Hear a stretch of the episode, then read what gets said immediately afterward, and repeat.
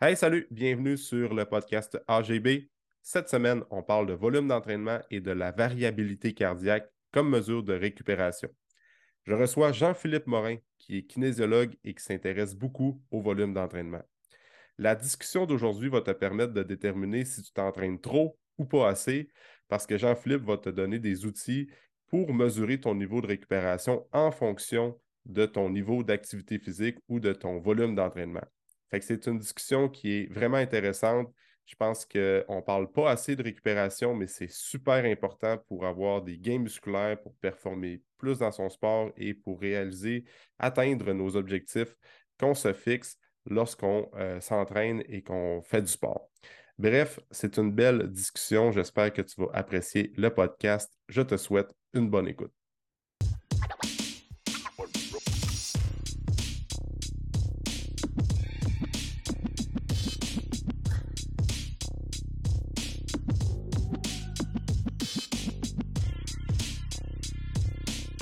OK, JP, euh, prise 2 aujourd'hui. Juste pour vous mettre euh, les gens qui écoutent le podcast, euh, on a fait une prise 1 là, deux semaines. Puis à l'enregistrement, ça a planté. Il me manquait un 15-20 de, les 15-20 dernières minutes du podcast. Puis là, j'ai été obligé de te réécrire. J'ai dit, JP, excuse-moi, mais on a besoin de sortir là une autre heure parce que le podcast, ça n'a pas enregistré, euh, pas enregistré adéquatement. C'est arrivé aussi avec euh, Pat Gagnon, en fait. Je ne sais pas si c'est qui Pat Gagnon. Oui, oui, oui. J'ai sur le podcast il y a, peut-être trois semaines, puis la première partie que j'ai faite avec, j'ai perdu la voix complètement. Je n'étais même plus capable de parler à la fin. Puis là, j'ai dit à Pat, on n'a pas le choix de le reprendre. Fait que euh, c'est de ma faute, tabarouette. Mais bref, on est là aujourd'hui, JP. Euh, tu es kinésiologue, euh, tu, pratiques, ça fait déjà euh, quelques années. nous, on se suit mutuellement sur les réseaux sociaux depuis une couple de temps, mais juste prendre le temps de te présenter aux gens qui écoutent le podcast, qui est Jean-Philippe Morin, comment est-ce que, d'où vient ton intérêt pour l'entraînement, la santé, les saines habitudes de vie, puis aussi le sujet de ta maîtrise que tu vas faire prochainement?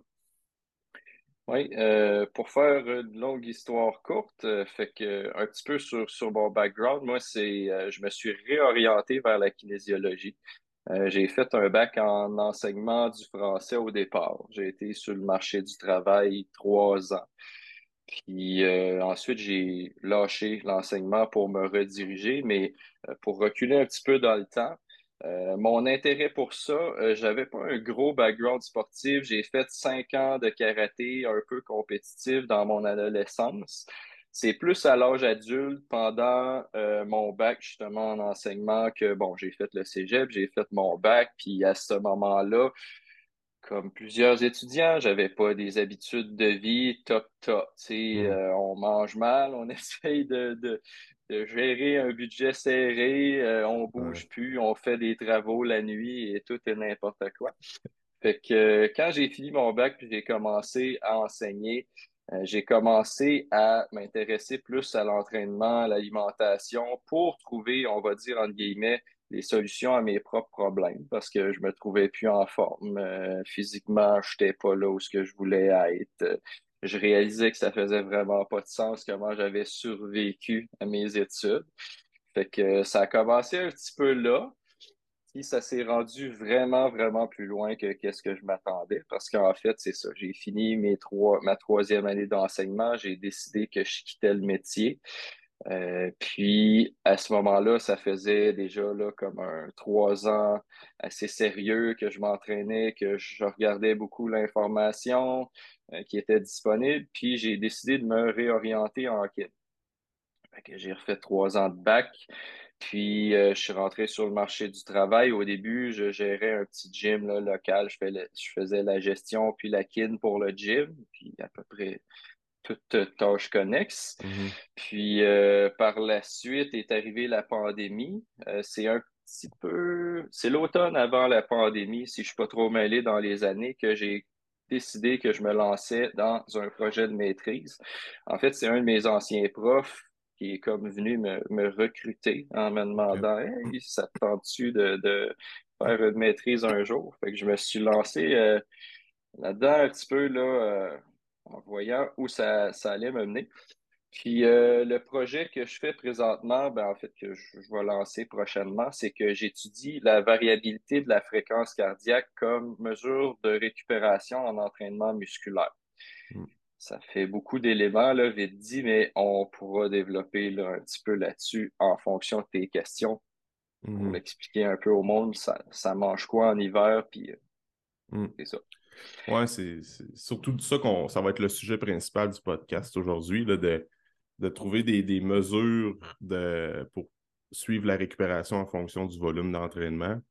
Euh, parce que ça, c'est. On parle beaucoup de volume d'entraînement euh, au travers des podcasts, au travers des posts qu'on va voir sur les réseaux sociaux, euh, d'ajuster le volume selon la force d'entraînement, ce qu'on est rendu, mais comment tu fais aussi pour suivre ta récupération au travers de tout ça? Tu ne peux pas juste te fier à tes courbatures, une courbature aujourd'hui ou tes raqués euh, ou tu es plus fatigué, oui, c'est des signes qui ne mentent pas, mais avec la variabilité cardiaque, c'est une mesure un petit peu plus précise. Puis, euh, qu'est-ce que tu le protocole que tu vas faire dans ton projet de recherche, euh, grosso modo, ça ressemble à quoi? Tu vas prendre un groupe, deux groupes différents, puis après ça, tu vas faire des, protocoles avec ça, avec les, programmes d'entraînement, puis suivre la, variabilité cardiaque des, des patients, des participants. Oui, effectivement. Ben, je peux pas donner tous les détails du protocole parce qu'il y a des gens que je vais recruter, il y a des choses qui sont censées être à leur insu, mais je peux quand même donner la, base. Là. Oui, il y a un groupe expérimental, il y a un groupe contrôle. Euh, chez tous ces gens-là, on utilise une mesure là, de variabilité de la fréquence cardiaque. Mm. Peut-être l'expliquer dans 30 secondes un peu c'est quoi. Euh, on a besoin de faire une période de cinq jours de collecte de données au repos où il faut que je mette les gens là, complètement off d'entraînement intense pour capturer des données. Puis après ça, ils vont commencer un six semaines d'entraînement. On va prendre des mesures sur eux. Il y a des tests là, pré-post pour euh, l'anthropométrie, euh, pourcentage de gras, force maximale, ces choses-là là, de base puis euh, on les refait à la fin. Mm-hmm. Ah, par la suite, c'est un six semaines d'entraînement où les gens ils vont prendre les mesures de variabilité de la fréquence cardiaque. Je vais dire HRV là, dans le reste du podcast, ça va être plus court. Exact. Puis euh, donc, c'est ça, variabilité de la fréquence cardiaque, puis aussi un petit questionnaire là, chiffré en ligne pour faire le suivi de, par exemple, comment tu, euh, comment tu quantifies ton stress, présentement, ton, la qualité de ton sommeil, ton humeur, tes courbatures. C'est des petites questions de base pour essayer de connecter ça puis voir avec le HRV si ça fait du sens, s'il y a des mm. liens à faire, là, des associations là-dedans et aussi en fonction là, de ta charge de travail parce qu'on va avoir euh, tous les détails du tonnage. Tu as fait tant de séries, tant de répétitions, tel poids. Puis mm. analyser ça pour chaque personne. Fait que pour la petite parenthèse, pour les gens qui connaissent peut-être pas c'est quoi la variabilité de la fréquence cardiaque, vous avez vu ça sur euh, votre Fitbit, euh, Apple Watch, peu importe. La variabilité de la fréquence cardiaque à la grosse base, c'est l'intervalle de temps entre des battements réguliers subséquents. Hmm. Qu'est-ce que ça veut dire? Ça, c'est que ben, notre cœur, c'est pas un métronome. En fait, si on est en santé, ça devrait pas l'être. Fait Il y a une certaine variation en millisecondes. C'est pas beaucoup, là, entre chaque battement. Puis, ce que la variabilité de la fréquence cardiaque vient capturer, c'est ça. Euh, c'est une mesure de l'activité du système nerveux autonome. Fait qu'on connaît peut-être les deux branches, le système sympathique qui est comme plus réagir, s'activer pour bon, réagir, mm. et le système parasympathique qui est plus relaxation, digestion, récupération. Fait que ce qui est un petit peu plus compliqué à la base, c'est que quand ces appareils-là, ils nous donnent une donnée, on voit juste un chiffre, puis ça, c'est une donnée euh, transformée dans un algorithme, alors qu'il y a plusieurs, euh, il y a plusieurs choses derrière. Il existe des euh, domaines de temps, des bandes de fréquences, puis des mesures non linéaires. Fait que ça fait beaucoup de mesures qui peuvent représenter différentes choses. C'est pas toujours équivalent. Mm. Fait que ça dépend qu'est-ce qu'on capture, le contexte, euh, comment la mesure est prise. On pourrait aller loin là-dedans. Exact. Mm. Puis tu sais, le, puis plus la, plus la mesure est grande, plus le chiffre est grand, meilleur c'est pour euh, gager la récupération, puis même côté euh, santé cardiovasculaire, je pourrais dire, c'est bien ça? En, principe, en règle générale, oui, sauf euh, devant certaines pathologies. Euh, il y a des choses connues comme la fibrillation auriculaire pourrait mm-hmm. faire en sorte que tu n'es vraiment pas en santé, malheureusement, mais que ton HRV est extrêmement élevé. Mm. Ça ne serait pas normal. Mm-hmm. mais sinon, tout dépendamment de la mesure, oui, les associations avec le risque sur la santé, il y en a. Euh, c'est pas super évident parce que ça dépend vraiment de la mesure et de son contexte. Fait qu'est-ce qu'on voit dans, la littérature, c'est qu'il faudrait qu'on ait une mesure, euh, premièrement, de capture sur 24 heures et la mesure de référence avec un ECG, c'est la mesure qu'on appelle l'acronyme, c'est SDNN. C'est le Standard Deviation of Normal to Normal intervals. C'est une autre transformation là, euh, mathématique que moi-même, je ne pourrais pas vous expliquer. C'est une mesure qui capture là, un petit peu l'équilibre entre les deux systèmes qu'on a parlé tantôt, donc sympathique et parasympathique. Ça nous donne, là, si on avait vraiment un ECG sur 24 heures, on serait capable de situer un peu la personne par rapport à son risque sur sa santé ou euh, le risque de récidive d'événements cardiovasculaires chez un patient qui aurait déjà, par exemple, fait un infarctus. Mais euh, là où on en est, avec nos appareils portables, on ne peut pas vraiment aller jusque-là. On peut plus prendre la mesure qu'on a. On peut voir c'est quoi la tendance quand on est au repos, puis on peut comparer après ça quand on ajoute des stresseurs, comme de l'entraînement, comme si on vit une situation X qui est stressante, on peut voir un petit peu comment le système nerveux autonome s'adapte. Hmm. Euh, ce que je recommanderais aux gens, s'ils veulent se lancer là-dedans ou si l'appareil le donne, c'est qu'il faut quand même que tu aies une mesure de référence. Fait pour ce faire, il faudrait que tu observes qu'est-ce qui se passe pendant au moins cinq journées, euh, pendant que tu es plus au repos, puis que tu ne vas pas faire d'activités très intenses ou vivre de situations particulièrement stressantes. Euh, il y a plusieurs facteurs externes aussi qui peuvent influencer la mesure. C'est sûr que si tu le fais en vacances puis que tu te claques 4-5 cocktails avant d'aller te coucher, la mesure va crasher. Fait que même si tu es relax, là, ça sera pas un bon indicateur. Non, c'est ça. Parce que, tu sais, comme tu dis, la, façon la plus précise, ça, c'est vraiment avec euh, des OCG sur 24 heures. Fait les gens qui veulent, souvent, ça, tu as besoin d'aller dans.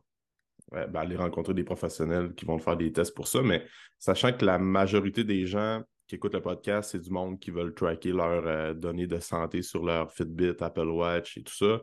Euh, les, les, mondes polars également, Oura Ring et autres.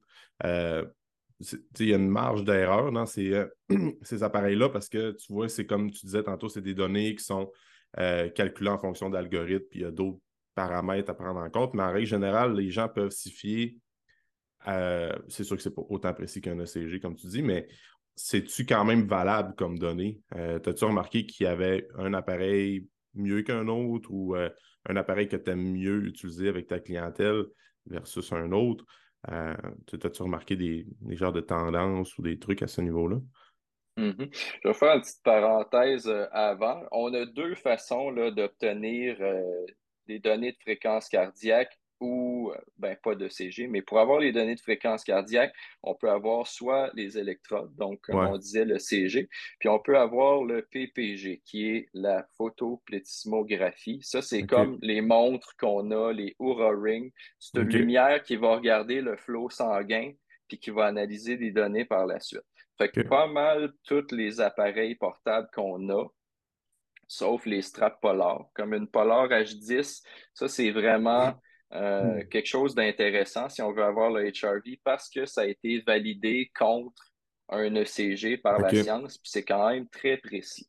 C'est tout ça que tu vas utiliser pour ton euh, pour, tes... pour mon projet, oui, c'est ça. Fait que fermons la parenthèse. Si je veux avoir un, un appareil portable qui est relativement précis pour mesurer mon HRV. La première étape, c'est qu'il faut que l'appareil soit relativement précis pour prendre ma fréquence cardiaque au repos. Hmm. Quand on est en activité, là, ça devient pas mal plus compliqué parce que la plupart des montres, le Oura Ring génération 3, tout ça présentement, c'est pas toujours si bon que ça pour le mesurer en activité. Mais de toute façon, euh, il y a de fortes chances là, que ce qu'on veut faire, c'est le mesurer au repos, peut-être durant la nuit, ou sinon là, une, une certaine durée de capture le matin. Fait que si mon appareil euh, me donne une fréquence cardiaque assez précise au repos, il y en a plus qui le font. Euh, le Oura Ring va être bon pour la fréquence cardiaque au repos, donc au repos devrait me donner une HRV qui est relativement fiable. Ça a été mesuré aussi là, quand même assez fiablement. C'est sûr que je ne connais pas tous les appareils sur le marché. il, y en a beaucoup. il y en a tellement. Mais si j'avais à choisir un truc pour le HRV, je prendrais une ceinture Polar H10. Mm-hmm. C'est sûr que ça prend un petit peu plus de manipulation là, que juste mettre une montre. Ça prend une application là, qui est compatible, qui, euh, mais on peut avoir un peu plus de données.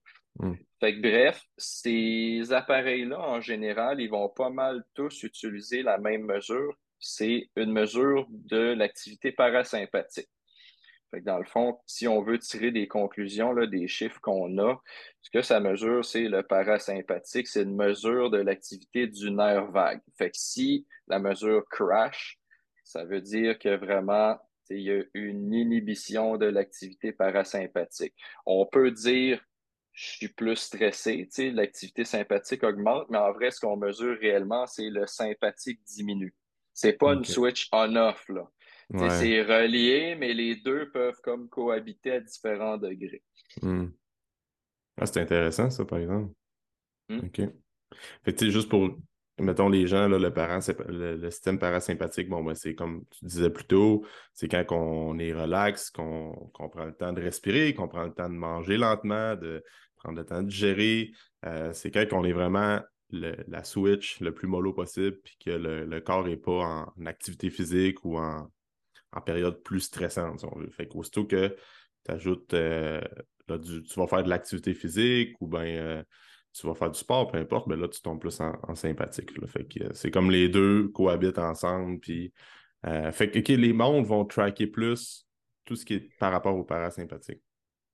oui, si, je, si je me trompe pas, pas, je sais même pas, là, il y a d'autres types d'appareils qui vont prendre la SDNN aussi. Fait que là, on peut mm. avoir les deux systèmes.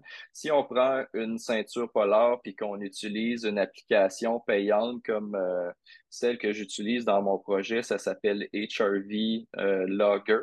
Avec celle-là, on peut vraiment extraire plus de données. Là. On a, euh, on a au moins là, six ou neuf choix de mesures qu'on peut avoir. OK. Fait mettons, si je résume, là, avec quelqu'un qui, qui reçoit une Fitbit à, Noël, quand les fêtes arrivent, ou bien un Apple Watch ou whatever, l'accessoire. Euh, puis là, il veut dire, il veut tracker pour 2023 son volume d'entraînement, puis voir son HRV euh, pour tracker sa récupération. Fait que là, il faudrait faire un 5 jours test qui va être 5 euh, jours d'une journée normale sans effort physique. Mettons, quelqu'un qui travaille euh, de 8 à 4, peu importe. Pendant les, du lundi au vendredi, tu ne fais aucune activité physique, pas de sport. Tu vas faire tes, euh, tes, occupations quotidiennes comme euh, marcher, aller au, travail, puis après ça, cuisiner. Tout les, le day-to-day qu'on va faire mais tu ne fais aucun sport. Puis après ça, ça, ça va te donner un 5 jours test. Puis probablement que tu vas suggérer aux gens de bon, ben, track cette, cette semaine-là, tu as été stressé. C'est une semaine que tu as moins dormi pour X raisons ou ce que tu as moins bien mangé. Mettons que ça, c'est tous des paramètres qui sont contrôlés, c'était normal, c'est comme mon sommeil est adéquat comme d'habitude. La nutrition aussi, c'est représentatif de qu'est-ce que je mange dans d'une année normale, mettons. Puis après ça, la semaine d'après, il peut commencer à faire son entraînement puis noter la différence de HRV, tout dépendant des, types d'entraînement qu'il va faire. Ça serait-tu la bonne façon à faire pour voir de quoi qui est plus... Ben, pour suivre un peu ton niveau de récupération?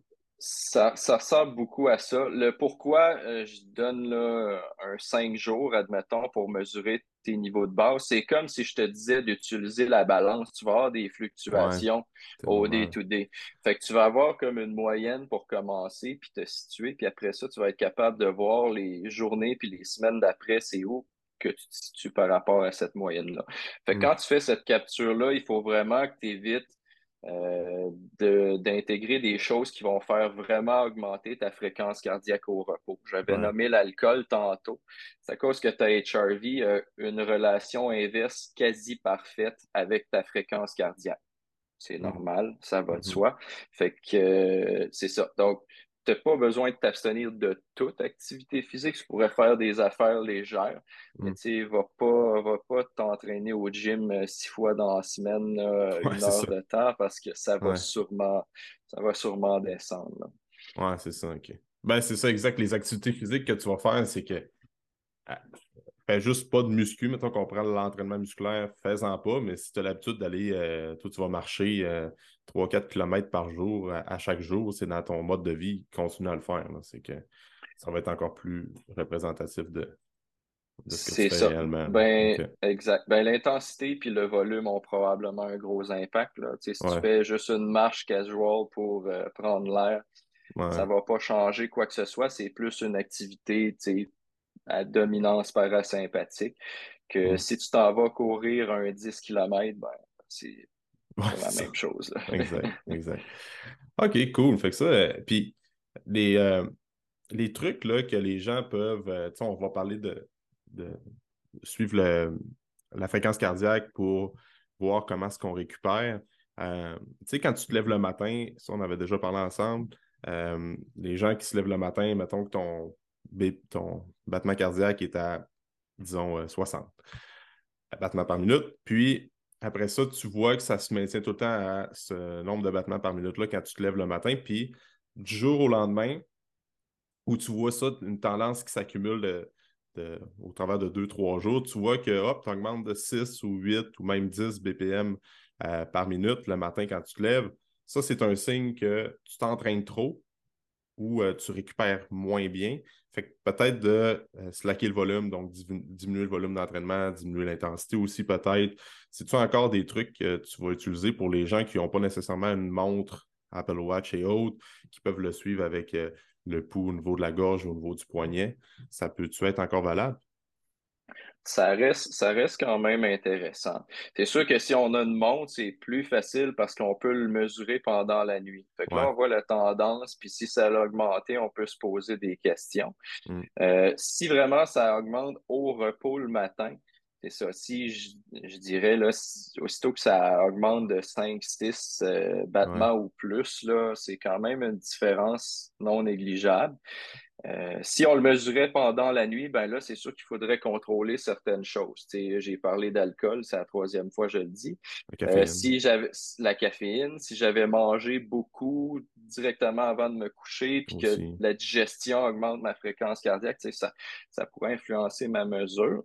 Fait faut que je pense que peu importe si je prends ma mesure de fréquence cardiaque, je vais la prendre dans les mêmes conditions. Fait que mhm. si je le fais le matin, puis là, vraiment, je vois une différence de 6, 7, 8 battements au repos. Fait comme, OK, peut-être que mon stress, là, il s'en vient élevé, mhm. surtout que je suis au repos. Oui, c'est ça.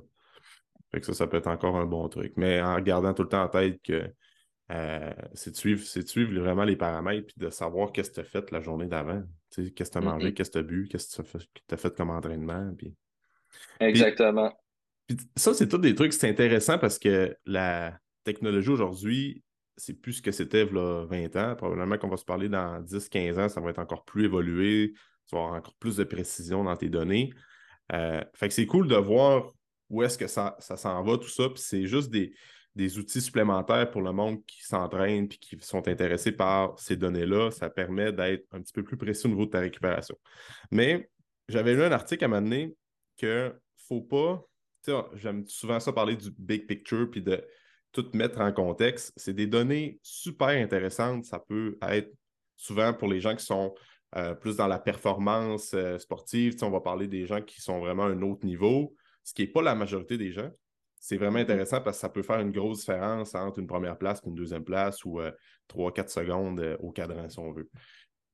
Mais il ne faut pas faut pas que ça devienne une source de, stress et d'anxiété. Parce qu'aujourd'hui, avec toute l'information qui circule sur les, réseaux sociaux, euh, on, voit bon, les nombres de calories qu'il faut, euh, mettons, les gens qui utilisent les calories. Moi, ce n'est pas, vraiment mon, pas vraiment mon trip, mais ça peut être une technique intéressante aussi pour les gens qui veulent améliorer leur, euh, composition corporelle, prendre la masse, tout ça. Ben, il y a beaucoup de tracking au niveau des calories que les gens doivent calculer.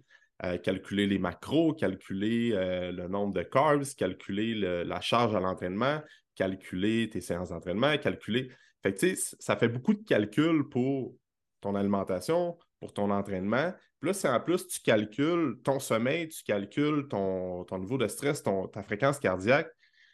Des fois, pour certaines personnes, c'est une source d'anxiété. Dans le fond, tu te lèves, ça fait 3-4 jours que tu dors moins bien. Là, tu commences à dire Bon, mais tabarouette, pourquoi je dors pas bien? Qu'est-ce qui se passe? Puis là, le lendemain, tu te lèves, il faut que je calcule mes calories, il faut que j'aille au gym, puis je note mes charges. Des fois, c'est too much pour certaines personnes. Il y en a beaucoup de monde qui ça fonctionne bien, puis sont capables de de faire, de, d'en prendre et d'en laisser. Mais si c'est une personne qui est plus de source anxieuse, qui traque trop ses affaires puis qui vient qu'à ça vient à jouer dans la tête, je pense que c'est peut-être pas la bonne idée de t'acheter une Fitbit ou bien de t'acheter une, Apple Watch pour encore plus entrer du tracking de, données sur ton sommeil, sur ton niveau de stress puis ton HRV, par exemple. Fait que juste de, faire une parenthèse, parce que ça peut être, il y a certaines personnes qui peuvent se sentir trop euh, submergé d'informations. Puis ça, ben, c'est un stress de plus que tu ajoutes. Fait que, OK, tu veux calculer ton stress, calculer ta fréquence cardiaque, mais là, tu ajoutes un stresseur de plus avec ça. Fait qu'au final, peut-être que ton HRV serait moins, serait plus intéressant si tu n'aurais pas de données, parce que là, le fait d'ajouter des données supplémentaires, ça t'ajoute un stress qui est un facteur qui va jouer sur ton, sur, ton HRV. Fait des fois, c'est, plus de garder ça en tête. Je ne sais pas si tu es d'accord avec moi, mais si tu as déjà remarqué ça. Effectivement, ça dépend de la personne, puis tout et son contraire est possible. Hein? Fait que, si, si de micro-manager un petit peu ton, ton lifestyle avec beaucoup de données, ça te rajoute du stress, ben fais-le pas. c'est ça. C'est des outils qui sont intéressants si tu veux voir ce qui se passe, mais qu'est-ce que je donnerais comme truc? Si tu as un Oura Ring ou une montre, puis que tu tu penses que tu n'auras vraiment pas une bonne nuit de sommeil ou que tu n'as pas une bonne nuit de sommeil, regarde-la pas, OK? ou mets-la pas. Exact. ça peut avoir un effet nocebo aussi de regarder tes données puis de faire Ah, j'ai mon sommeil, c'était vraiment de la scrap, j'ai dormi quatre heures puis tu te sens pire que qu'est-ce que c'était au départ. Puis aussi, toutes les données que tu as là-dessus, ben, tu parlais des calories, tu parlais de d'autres choses aussi ça ne va pas mesurer tout ça avec la même efficacité. Il y a certaines choses qui ont des grosses marges d'erreur. Ah si, on, si on parle du temps de sommeil, ça, la plupart des appareils avec les algorithmes récents s'en viennent bons. Fait que le temps de sommeil, c'est pas pire. Euh, les calories brûlées, c'est vraiment pas bon. Fait que tu peux pas t'y fier, là. Essaye mm-hmm. pas de. Essaye pas de manger en fonction de ce que ta Fitbit te dit, ça sert à rien. Euh, fait que le temps de sommeil, la fréquence cardiaque au repos, le HRV, ça, ça va être respectable. Euh, même les cycles du sommeil, il y a trop d'erreurs pour que tu puisses dégager des conclusions. Tu sais, tu peux pas faire Ah, j'ai pris tel magnésium, mon deep sleep a augmenté. Ça se peut que ta montre à, à confondre certains cycles du sommeil. Fait que, tu sais, moi, je l'ai observer un petit peu avec la Aura Ring. Des fois, euh, par exemple, mon chat peut me réveiller tôt le matin. Là, je me rendors pour une heure, une heure et demie. Tu sais, je regarde le Aura Ring, il me dit que c'était du REM sleep. Je suis comme, c'est impossible. Je me suis rendormi pendant une heure. ouais, c'est ça. ouais, c'est... C'est ça. C'est comme tu dis, quelqu'un peut très bien tolérer ça, puis à l'inverse. Euh, mais c'est bon de savoir que le sommeil, c'est assez précis, mais les stades de sommeil, comme deep sleep, REM sleep, tout ça, ben c'est pas, euh, c'est pas toujours euh, pas toujours précis. Ça te donne. Mais tu sais, ça te donne quand même une idée, une certaine idée, mais il faut, que faut, faut se laisser une marge d'erreur. C'est comme. comme dans n'importe quoi. Là, puis, tu parlais de, de Oura Ring. Moi, j'en voulais une. Là, euh, ben, je veux m'en acheter une éventuellement, là, mais comme moi, ma fille a 14 mois, tu sais, fait quand elle est née au monde au mois de septembre 2021, j'étais là, je m'en achèterai pas une pour la prochaine année parce que à quel point ça va à peine que ah, il va y avoir des périodes que je dors mieux, il y a des périodes que je dors moins bien. Tu sais, des fois, la première année avec un enfant, c'est pas toujours ton sommeil, euh, pas toujours excellent, si je pourrais dire. Là. Fait que euh, j'étais là, regarde, je pense que je vais attendre quand, plus tard un peu, puis au moins, ça va être plus encourageant. Fait tu sais, c'est de faire la part des choses. Hein. Mais, euh, OK, puis, pour euh, revenir plus à l'entraînement, euh, le volume d'entraînement, y a-tu, tu sais, comment je pourrais dire ça? Parce que tu avais fait un post sur le volume d'entraînement quand tu vas faire du chess. Puis, puis toi, tu vas, dans ton projet d'études, dans ton projet de maîtrise, tu vas vraiment tracker le volume. Y a-tu des. Tu parlais du tonnage total tantôt. Y a-tu des, des, volumes que. Non, un, volume que tu aimes suggérer pour euh, quelqu'un qui veut prendre la masse musculaire, par exemple, de ne pas dépasser de temps de série par, par groupe musculaire. As-tu étudié ça un peu? As-tu. Je m'intéresse. Je m'intéresse énormément à ça, puis j'ai pas de réponse précise encore. Pour la simple et bonne raison que le volume, c'est un multiplicateur. Tu quand mm-hmm. tu vois ça comme ça, puis qu'on parle combien de séries de tel groupe musculaire ou combien de séries de tel exercice, on n'a pas le choix de tenir compte de, de l'intensité, de l'intensité relative. Est-ce qu'on est proche ou loin de l'échec musculaire? Est-ce que mm-hmm. cette charge-là est difficile pour la personne? Mm-hmm. le volume n'est pas toujours égal.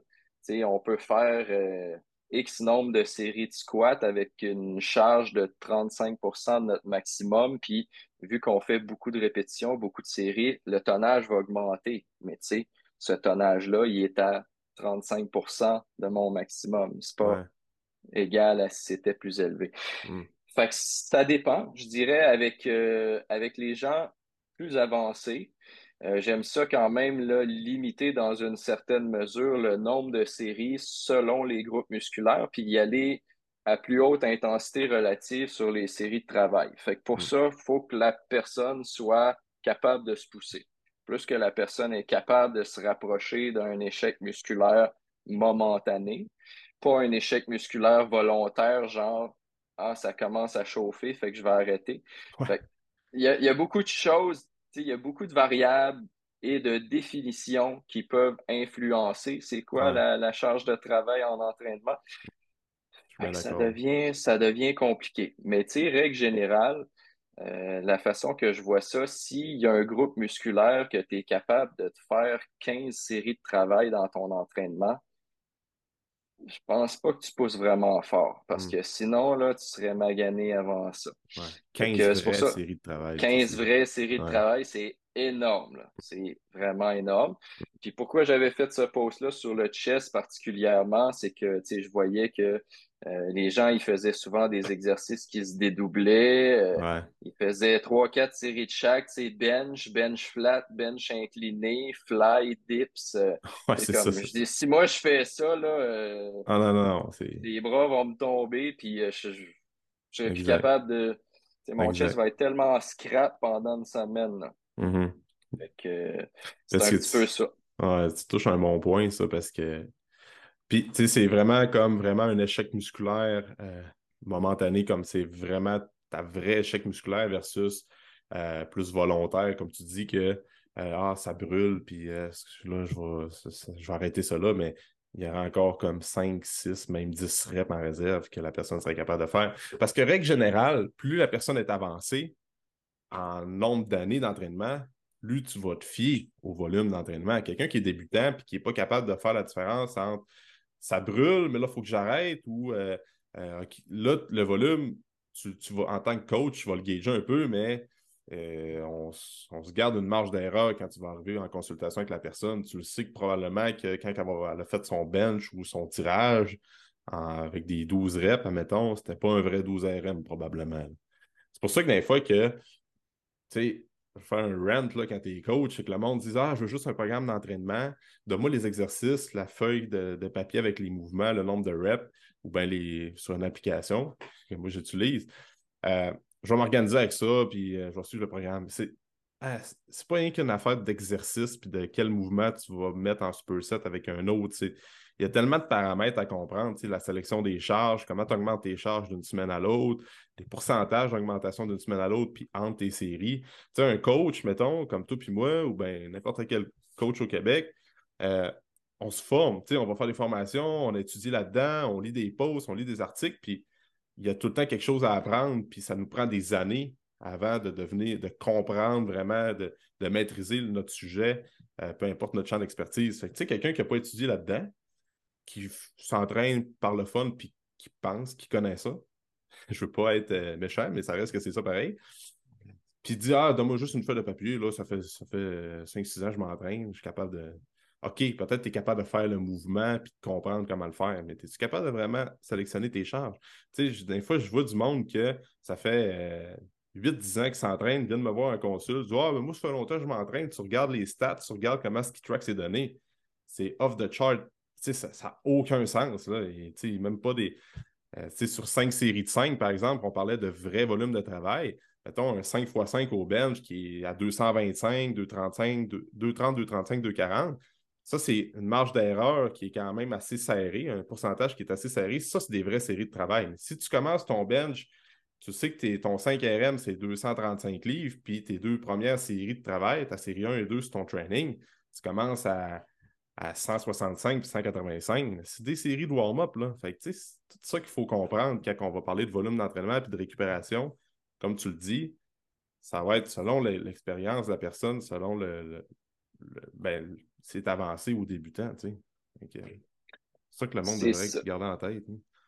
Exactement. on, peut, on peut utiliser différents concepts. Tu parlais de, de pourcentage d'une répétition maximale. On peut utiliser euh, le RPE, l'effort perçu. Euh, moi, j'aime beaucoup les répétitions en réserve chez mmh. les gens avancés. Euh, quand tu te pratiques à utiliser cette méthode-là, tu es capable de cibler assez bien tes charges, puis tu te dis ça, ouais, d'après moi, à 6, je vais pas mal, pas mal être à mon max, puis tu es à 0, une rep là, de, mm. de, de, de, ce point-là d'échec. Puis c'est ça, c'est vraiment, c'est vraiment difficile quand même là, de, de quantifier le, volume qui est nécessaire puis l'effort qui est nécessaire.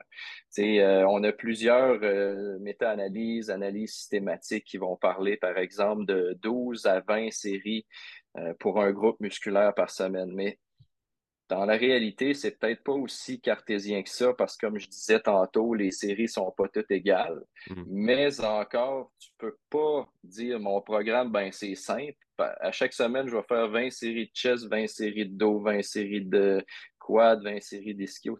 À un moment donné, l'énergie que tu as, puis ton, ton temps pour t'entraîner, puis ton capital de récupération, il n'ira mm-hmm. pas jusque-là. Mm-hmm. Ouais, il faut que tu, tu, choisis tes combats dans l'entraînement.